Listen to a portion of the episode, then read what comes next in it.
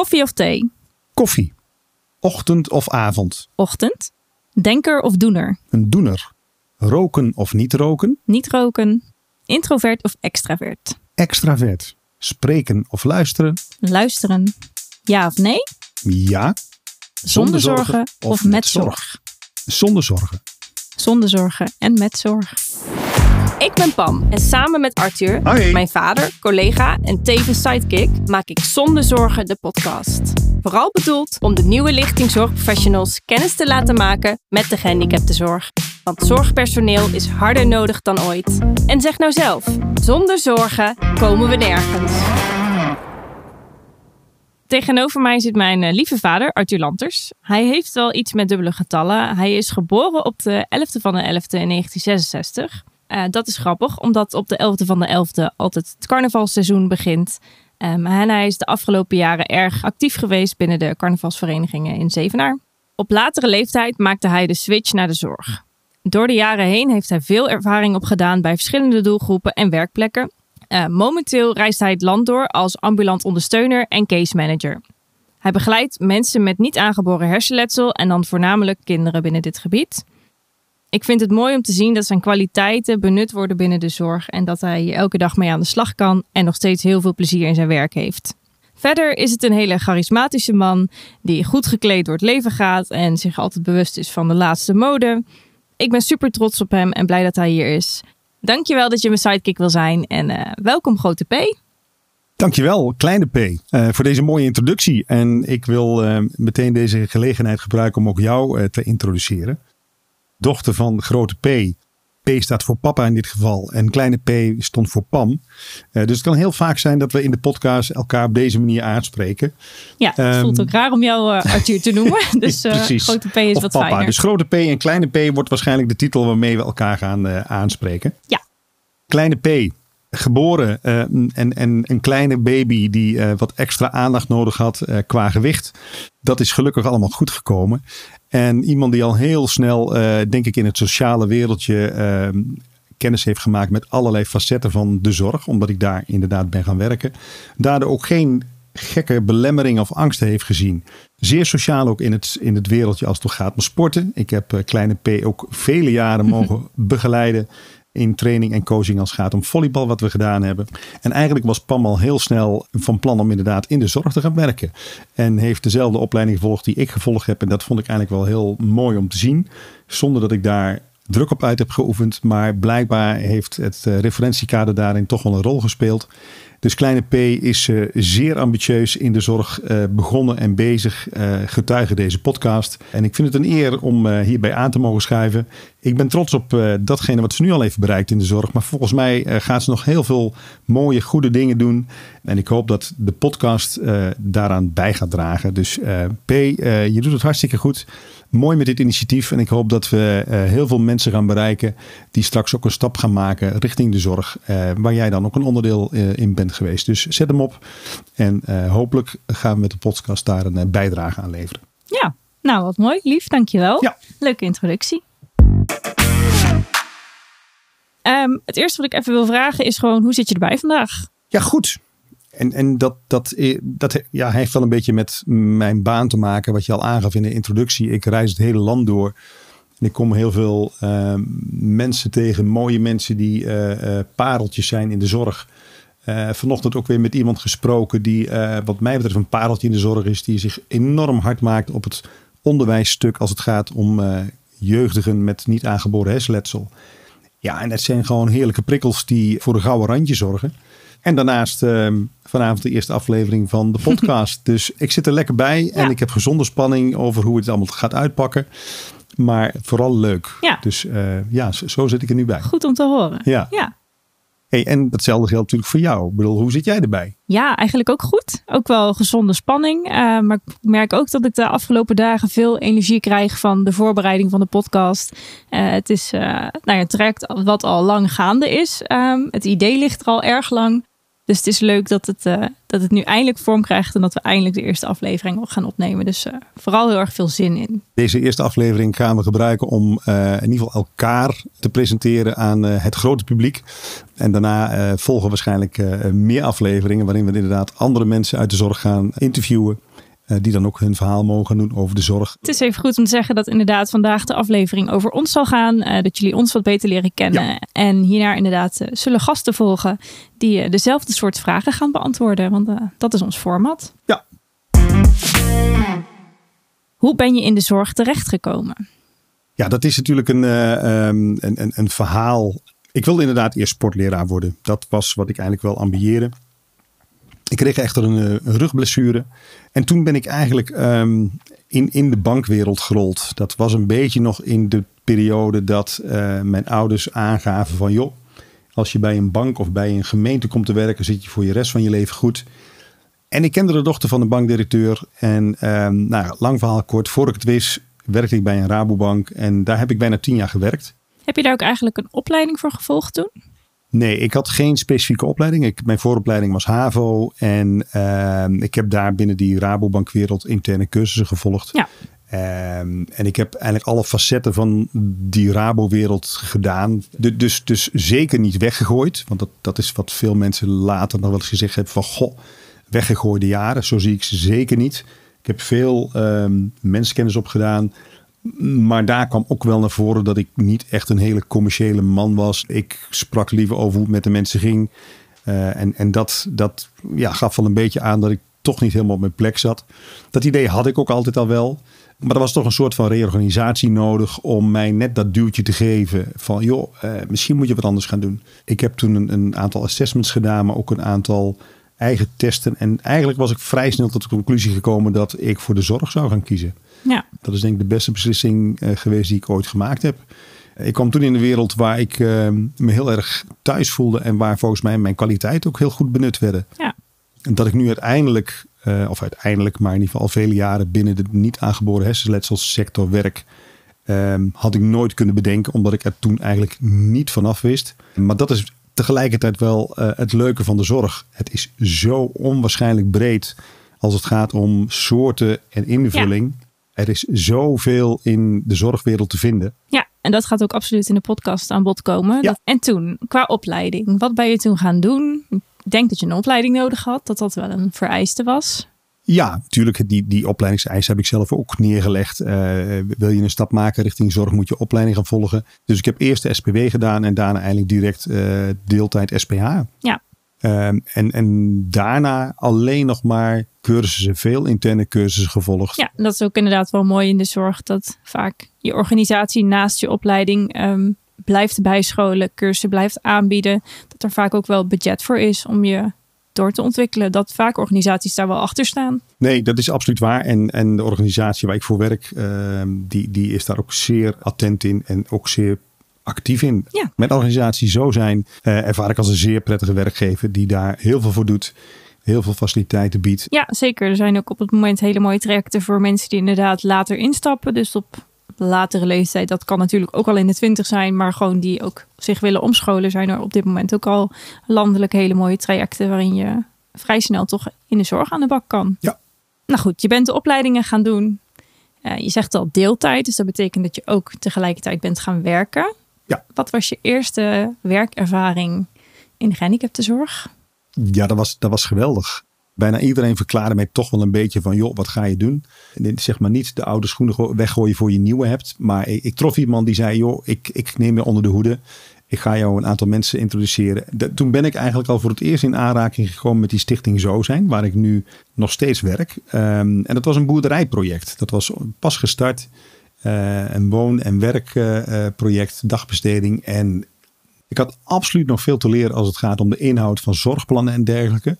Maar qua werkplek was dat fantastisch. Buiten zijn en met mensen te plekken dingen bedenken en doen. Heel erg pionieren. Maar dat was ontzettend leuk. En uh, terugkomen op het stukje wat je straks zei: van goh, het is belangrijk dat mensen wellicht rustig binnen zorg kunnen acclimatiseren of wennen. Dat was voor mij in dit geval absoluut het geval. Ja, ontzettend mooie ervaringen. Ja, ja, ik ken het. Goede basis Ja, voor mij. Ja, zeker. nou ja, dat, ik denk dat inderdaad ook voor jou een van de eerste plekken was waar jij zeg maar kennis hebt kunnen maken met, met ook zorg inderdaad. eh, die Ja, het was nog natuurlijk echt wel heel klein. Dus ik kan me Ja. daar niet heel veel meer van herinneren. Maar ja, ik weet natuurlijk wel uit verhalen dat ik daar ook wel regelmatig even Ja. langskwam. Ook met mama, dat Ja. we even op de fiets. eh. Ja.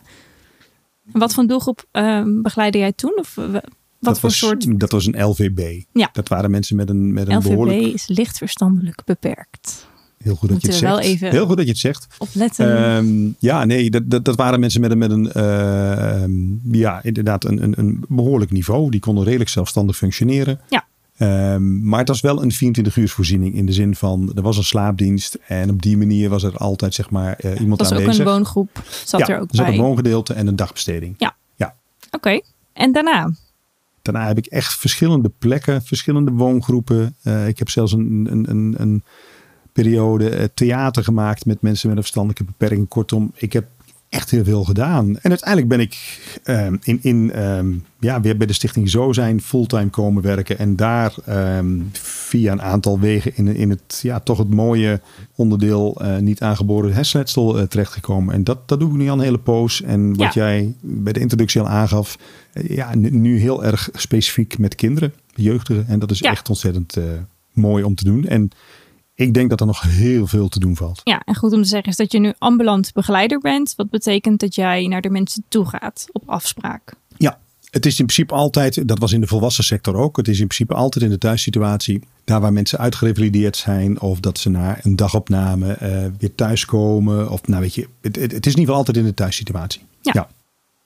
Ja, ik ga jou dezelfde vraag stellen, Pam. Ja. Eh, want jij bent natuurlijk vele malen jonger. En, en in tegenstelling tot mijn eh, carrière heb jij eigenlijk direct een stap richting zorg gemaakt. Wat, wat heeft jou ertoe bewogen om naar de zorg te gaan? Ja, ik denk dat jij dat ook al wel een beetje benoemd hebt. Maar ik denk dat het wel eh, heel veel invloed heeft gehad. Ik denk bewust en onbewust dat jij natuurlijk... Ja, ik was één toen jij de switch maakte. Dus inderdaad, ik denk dat dat al voor heeft gezorgd dat ik denk... Dat ik weet dat het een leuke sfeer kan hebben. Dat het niet zo afschrikt. En ik weet nog dat... Ik weet niet of jij dat nog weet. Maar dat we bij een van de woningen waren waar jij toen werkte. Of ik weet niet. Ik denk dat ik vijf, zes was. Maar ik weet het niet precies meer. En dat er zat een vrouw in een rolstoel. En die was K3-liedjes aan het zingen. En ik weet nog dat ik dat toen ook heel leuk vond. En dat ik dat heel grappig vond dat, eh, dat zij dat ook leuk vond. Want ze zag er natuurlijk wel uit als een volwassene. Maar ze vond eigenlijk dezelfde dingen leuk. En ik weet dat wij toen nog een spelletje of een puzzel hebben gedaan die middag. En dat ik dat eigenlijk heel gezellig vond. Ja. Dus ik denk Nee, dat dat dat, soort dingen echt wel mee hebben gespeeld in, in mijn keuze later. Ja. Ja, Even los van dat je nu zegt van goh, dat heeft mij denk ik geholpen in het maken van mijn keus. Klinkt het bijna alsof het een vereiste is. Dat, dat zal het zeker niet zijn, maar Nee. ik kan me wel voorstellen dat, dat enige affiniteit en, en of Ja. dat, dat die wel eh, kan helpen. ja, ik denk wel dat ik natuurlijk ook wel zorgzaam ben, behulpzaam, dat dat van nature ook al wel in mij zit. Creativiteit vind ik erg leuk om mee bezig te zijn. Ook in de manier van denken. Dat kwam ook heel erg naar voren in mijn studiekeuzetest. Ik denk dat dat me ook wel op de middelbare school toch heeft geholpen. En ja, eigenlijk na de middelbare school ben ik naar open dagen gegaan, meeloopdagen, verschillende opleidingen, creatieve therapie, pedagogiek. Maar ja, inderdaad, sociaal-pedagogisch hulpverlener leek me ook het leukst. Ja. Omdat het veel creatieve vakken had. En het was een hele brede opleiding. Het is nu tegenwoordig social work. Ehm, maar dat is nog steeds een hele brede opleiding. Dus dat vond ik ook een fijn idee om niet meteen vast te pinnen op één soort doelgroep Ja, of één soort leuk. werkzaamheid, maar gewoon van allerlei dingen nog Ja. open zijn. Vroeger werd er vaak gezegd dat werk in de zorg, dat was een roeping. eh, maar het was zo dankbaar werk. Ehm, Ja. Hoe kijk jij daar nu tegenaan, zeg maar, nu jij met, met, met beide voeten in de klei van de zorg staat? Ja, ik word daar toch altijd een beetje allergisch van. Als mensen dat zeggen van, oh, het is echt je roeping. Hè? Dan denk Ja. ik, nee, het is net zo goed mijn baan als dat dat van iemand anders is. Ja. Ik krijg er gewoon ook voor betaald. Het is niet vrijwilligerswerk. Ik vind het leuk. Ik heb het ontzettend naar mijn zin. Ik zou ook niet anders willen op dit moment. ja. Het is wel gewoon mijn baan. En het voelt niet Nou ja, per se en- als een roeping. Nee, nee. En volgens mij zou je hem om kunnen draaien en zou je kunnen zeggen, nou, ik ben dankbaar dat ik nu bijvoorbeeld mijn kwaliteit het best tot zijn recht kan laten Ja. komen. Ik ben wel eens uitgenodigd op bruiloften of partijen van, van toenmalige cliënten. En, en ik ben me altijd heel bewust van, ik, ik moet heel goed naar mijn rol blijven kijken. En voor mij moet ik geen onderdeel van een ja, situatie of systeem zijn, maar eerder een aandeel. Maar nogmaals, die uitleg van mensen die zeiden, maar je bent nu heel belangrijk voor me. Dus ik zou heel fijn vinden dat je erbij bent. Heeft me eigenlijk altijd doen besluiten om er ook naartoe te gaan. Ja.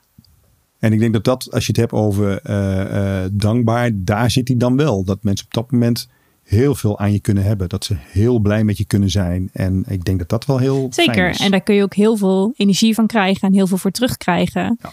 Ehm, en inderdaad, het is heel mooi dat een ander ook ziet dat jouw kwaliteiten iemand anders kunnen helpen. dat precies. is natuurlijk wel waarvoor je het doet. Ja. Kleine P, kun jij ehm, vertellen hoe jouw dag, hoe jouw werkdag er een beetje uitziet? Wij werken in verschillende diensten. Dat betekent dat wij ochtenddiensten hebben, dagdiensten, avonddiensten en weekenddiensten. Dus ja, daarvan afhankelijk is het al heel verschillend hoe mijn dag begint. Ik werk in Geldermalsen uh, bij de organisatie Serenlo. Daar werk ik op een woongroep. Daar wonen zes volwassenen van tussen de leeftijd van 27 en 55 nu ongeveer. Um, en die mensen die vallen onder de doelgroep moeilijk verstaanbaar gedrag, MVG. Uh, en die zes mensen die wonen daar en volgen daar dagbesteding. Om een beetje een beeld te schetsen. Het is op het terrein met allemaal verschillende woningen, ook verschillende doelgroepen. Op het terrein zit ook een zwembad, een huisarts, een gymzaal, een tandarts, een dagbestedingslokalen en woningen, kantoren. Dus het is uh, best groot. Ja, en inderdaad, daarmee zeg maar de hele 24 uur zorg is daarmee geborgd. Ja, er is zeker 24 uur zorg. Mooi. Ja. Hey, en uh, hoeveel personeel is er dan op een dag bijvoorbeeld aanwezig? Ja, onze diensten zijn eigenlijk gekoppeld aan de cliënten. Dus dat betekent dat we er twee om zeven uur beginnen en één om acht uur. Dus eigenlijk drie in de ochtend. Dan hebben we één dagdienst die van tien tot half zes is. En dan hebben we drie avonddiensten die de drie ochtenddiensten aflossen. Dus dat betekent dat je zeven mensen op een dag hebt rondlopen. Hey, en uh, even los van zeg maar het rooster of de diensten ja. die je draait. Hoe, hoe, hoe zou de invulling kunnen zijn als je Ja. bijvoorbeeld een dagdienst Een hebt? dagdienst, dus dat is lekker vroeg beginnen vaak om zeven uur. Ehm, nou, eerst starten we natuurlijk gewoon lekker met een kop koffie, thee. Even bijkletsen met je collega. Eventueel even rapportages lezen. eh, kijken of er nog iets in de agenda staat wat belangrijk voor die dag is. Dan begin je met de medicatie. En dan ehm, gaan we eigenlijk de mensen wakker maken of kijken wie er al wakker zijn. En de meeste mensen moeten wij helpen met de algemene da- dagelijkse levensbehoeften, dus de verzorging. Ehm, er zijn ook een paar cliënten die dat zelf kunnen of waar we bij ondersteunen. Eh, zo ziet eigenlijk de ochtend eruit. Eh, Veel ondersteuning en hulp bij eh, eh, zeg maar de start van de dag. Ja. Heb je dat achter de rug, dan, dan zal er waarschijnlijk een eetmoment zijn. Ja, ja, dat gaat ook een beetje in overleg met de collega's die die, die dag zijn. Tuurlijk, elke cliënt heeft een eigen dagprogramma. Die dagprogramma's zijn ook erg leidend bij ons. Ehm, dus dat zit hem echt in hele kleine dingen. Bijvoorbeeld een douchemoment, de volgorde waarin iemand zijn kleding bijvoorbeeld aantrekt of waar wij het aangeven. Dat kan al een dingetje zijn wat bijvoorbeeld iedereen hetzelfde zou moeten doen om die cliënt structuur te bieden. Hey, en ochtend en ik neem aan lunch moeten jullie denk ik zelf grotendeels maken. Ja. Ehm, avondeten, wordt dat aangeleverd door de centrale keuken of doen jullie ook zelf koken? We bedenken samen met sommige cliënten wat we gaan eten. Sommige cliënten hebben ook een dag waarop ze zelf iets mogen kiezen of ook meehelpen in de keuken. En we maken dat elke dag vers voor de cliënten. Dus ook wel om de sensaties te prikkelen. Dus de geur, eh, het meehelpen, daar toch een soort van kleine activiteit van te maken. Ja. En, eh, Mooi, mooi. Ja. Mooi om te horen. Ja, absoluut. Andere diensten, avonddiensten, dat is natuurlijk een andere dynamiek neem ik aan. Want van dagbesteding, dan heeft denk ik iedere cliënt wel een bepaalde invulling. ja, Is dat ook in de meeste, avonden zo? Ja, nou, de meeste cliënten gaan natuurlijk overdag dan naar een, een gebouw verderop, lopen ze heen en hebben daar dan hun dagbesteding. Dat is heel variërend per cliënt wat we aanbieden. Dat kan zijn gewoon muziek luisteren, kleuren, blokken bouwen. Ja, dat soort dingetjes. Ja. Gewoon kleine activiteiten. Het niveau is ook redelijk laag. Maar goed, er wordt genoeg aangeboden voor de, Ja, wat de mooi. cliënten leuk vinden. Ja. En s'avonds inderdaad kom je thuis en dan kunnen ze gewoon even ook relaxen. En is het om vijf uur etenstijd. Leuk. Ja, eigenlijk het avondritueel is een beetje hetzelfde als het ochtend. Ehm, soms in de, avond is er ook nog dagbesteding. Eh, Is er ook nog voor per cliënt een ander dagprogramma waar we ons aan houden. We wandelen ook veel met de cliënten. Zijn ook wel buitenactiviteiten. Sommigen kijken graag televisieprogramma's op een bepaald tijdstip. Dus daar plan je eigenlijk met elkaar omheen. En de avond sluit je ook weer af met avondmedicatie. Eh, douchemoment. Bij ons worden cliënten twee keer per dag gewassen of gedoucht. Ook omdat het vaak voor de cliënten een als ontspanningsmoment wordt ervaren. En ook net rond bedtijd. Het is niet van 9 uur moet iedereen in bed liggen. Het is maar net hoe de cliënt zich voelt, hoe de avond loopt. Ehm, dus daarin is ook wel veel flexibiliteit. eh, waar ik zelf heel erg van hou. Dat Ja, het mooi. lekker eh, varieert. En dat je inderdaad echt kijkt naar de behoeften van die cliënt die er op dat moment is. Leuk om te horen. Ja. Nu heb ik ook dezelfde vraag voor jou. Want bij jou is het natuurlijk weer heel anders dan bij mij. Maar hoe ziet een gemiddelde werkdag voor jou eruit? Een gemiddelde werkdag is, die, die is er eigenlijk niet.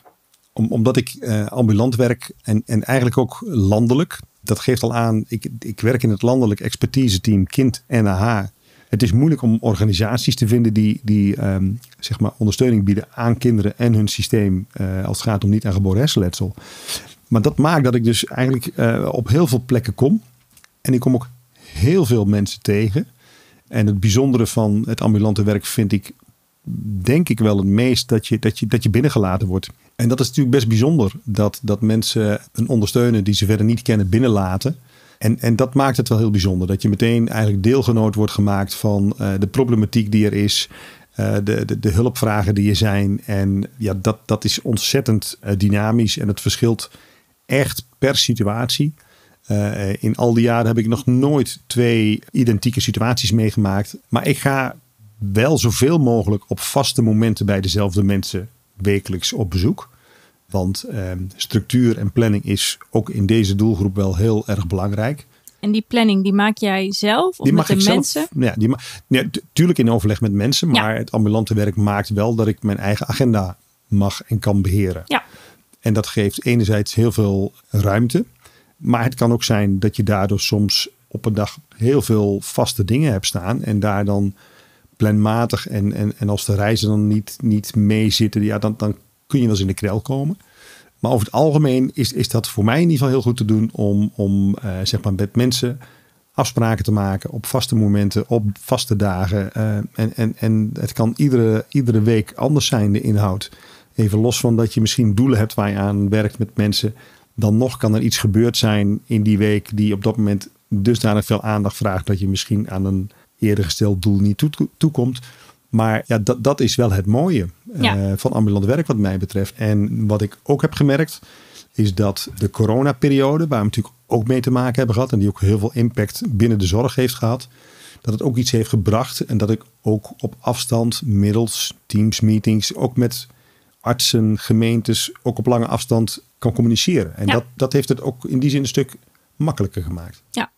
Dus ook de negatieve coronaperiode heeft daarin iets positiefs gebracht. Pam, Yes. ehm, jouw prille zorgcarrière. En toch hoop ik dat je antwoord kunt geven op de volgende vraag. Heb, heb jij al een mooi, mooiste zorgmoment? Of wat zou je mooiste zorgmoment kunnen zijn? Het zit bij mijn cliënten denk ik echt in de kleine momentjes. Uh, de meeste van mijn cliënten kunnen ook niet praten. Dus het gaat bijvoorbeeld om een glimlach of een kleine aanraking. Ik heb wel dat ik merk dat ik nu bijna twee jaar op die woongroep werk. Um, dat ik echt wel een vertrouwensband met sommige cliënten heb ontwikkeld. En ik denk dat dat wel op dit moment het mooiste is wat ik had kunnen wensen binnen deze doelgroep. Daar haal ik heel veel plezier uit. Als ik zie ja, hoe ze naar me kijken, hoe ze op mij reageren. Dat ze weten wat Ja. ze van me kunnen verwachten. Dat ze mij als persoon kennen. Dat vind ik heel gaaf. Ja, mooi. Ook voor jou de vraag. Wat is jouw mooiste zorgmoment? Ja, mijn mooiste zorgmoment. Ik maak gelukkig met regelmaat momenten mee waarin ik of van de cliënt of van de ouders of verzorgers of van familie dankbaarheid terugkrijg. Uh, dat zijn vaak gouden momentjes, maar hij zit ook in hele kleine dingen. Dat ik laatst uh, um, op, een, op een flexibele werkplek van mijn organisatie was, waar, waar voornamelijk LVB mensen zijn. Uh, en, en er was er een die ik een jaar geleden ook ondersteund heb. Ja, en hij komt naar me toe en die zegt dan: Hé, hey, hoe gaat het met Rodan? en dat is dan eigenlijk geweldig. Um, dan denk ik, ja, hoe mooi is het dat iemand je en herkent nog en dan inderdaad informeert Ja, hoe het met je gaat. de moeite neemt. Ja, Ja. weet je, dus um, en, en wat ik al ik in een eerder moment aangaf, het feit dat je op momenten heel belangrijk kunt zijn voor mensen, die dat dan ook op die manier teruggeven, ja, dat zijn, dat zijn hele mooie momenten. Daar, Ja. daar spreekt heel veel respect uit, heel veel waardering. Maar dat maakt het werk ook zo leuk. Ja. En ik denk ook bijvoorbeeld bij mijn doelgroep dat je toch een soort van emotionele betrokkenheid kun je bijna niet aan ontkomen. Want je krijgt toch ook een op een professionele manier toch een emotionele band met iemand. Hoe, hoe ga je daarmee om? En ik bedoel daarmee van, stel dat er inderdaad iets indrukwekkends gebeurt. Is dat iets wat je, wat je mee naar huis neemt? Kun, kun je het thuis kwijt? Kun je het op een andere manier ventileren? Of kun je het heel goed op je werk laten? Ja, wisselend. Ik neem echt wel eens wat mee naar huis. Um, nou heb ik thuis gelukkig iemand waarbij ik dat heel goed kan ventileren. En waar ik ook even gewoon mijn ei bij kwijt kan. En die gewoon even luistert naar me. Ik moet zeggen, met de collega's kan ik ook echt bij hun mijn ei kwijt. Of een situatie nog nabespreken. Dus ik lig er niet wakker van als er bepaalde dingen gebeuren. Maar het is ook niet dat ik het nooit mee naar huis neem. Nee. Nee, maar maar, daar ben je je misschien te emotioneel betrokken. Ook voordat ik de deur achter me dicht kan trekken en het daarbij kan laten. Dat lukt niet altijd. Nee, maar ik denk dat je wel iets eh, wezenlijks aansnijdt ook. Dat je, dat je benoemt van, ik kan het ook, nou goed, partner is één. Maar inderdaad Ja. collega's. Ik denk Ja. dat ook die heel belangrijk zijn in, in, Absoluut. in het werk in de zorg in zijn algemeenheid. Want dat geldt voor mij ook. Weet Ja. je, ik moet terug kunnen vallen op collega's. En, en dat kan ik ook. Het team wat achter mij staat, waarmee ik mag werken elke dag. Ja. Dat is ook een heel groot gedeelte van mijn werkplezier. En van de veiligheid die ik voel binnen het team. Ja, mooi. Ja. Belangrijk voor het, eh, het werk in de zorg. Ik ben natuurlijk als ambassadeur. ehm, afgelopen jaar heb ik een traject gedaan om mensen op te leiden tot ambassadeur. Om de gehandicaptenzorg wat meer op de kaart te zetten.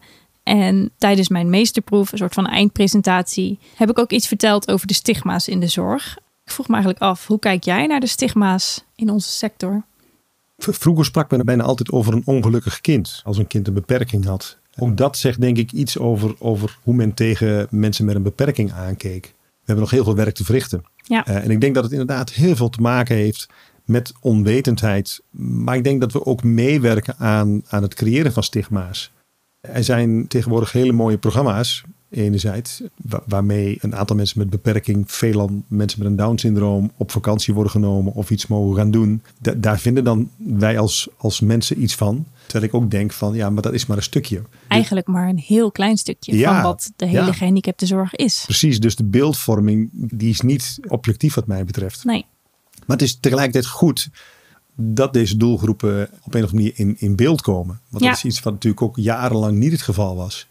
Als ik naar mijn eigen onderdeel van eh, niet aangeboren hersenletsel kijk, dan denk ik, de laatste jaren is dat pas een beetje eh, in opmars qua, Ja. qua bekendheid. absoluut. En ik denk ook eh, bijvoorbeeld bij- heel veel van de mensen waar jij komt, dat je het niet eens aan kan zien. Klopt. Ik denk dat heel veel mensen dat ook niet weten. En inderdaad, eh Down-syndroom is een voorbeeld. Maar als ik ook kijk naar de mensen met Down-syndroom op mijn groep versus die je op tv ziet, zit ook weer een heel wereld van verschil in. Precies. En ik denk dat, dat daar nog heel veel ja, te behalen valt. Ik snap ook wel, als je bijvoorbeeld voor het eerst op mijn woning binnenstapt. Ik weet nog dat ik dat op de eerste dag deed. Dat, dat veel van de cliënten maken geluiden die ik ook nog nooit eerder van een persoon zo had gehoord. Dat ik dacht, oké, wat is dit?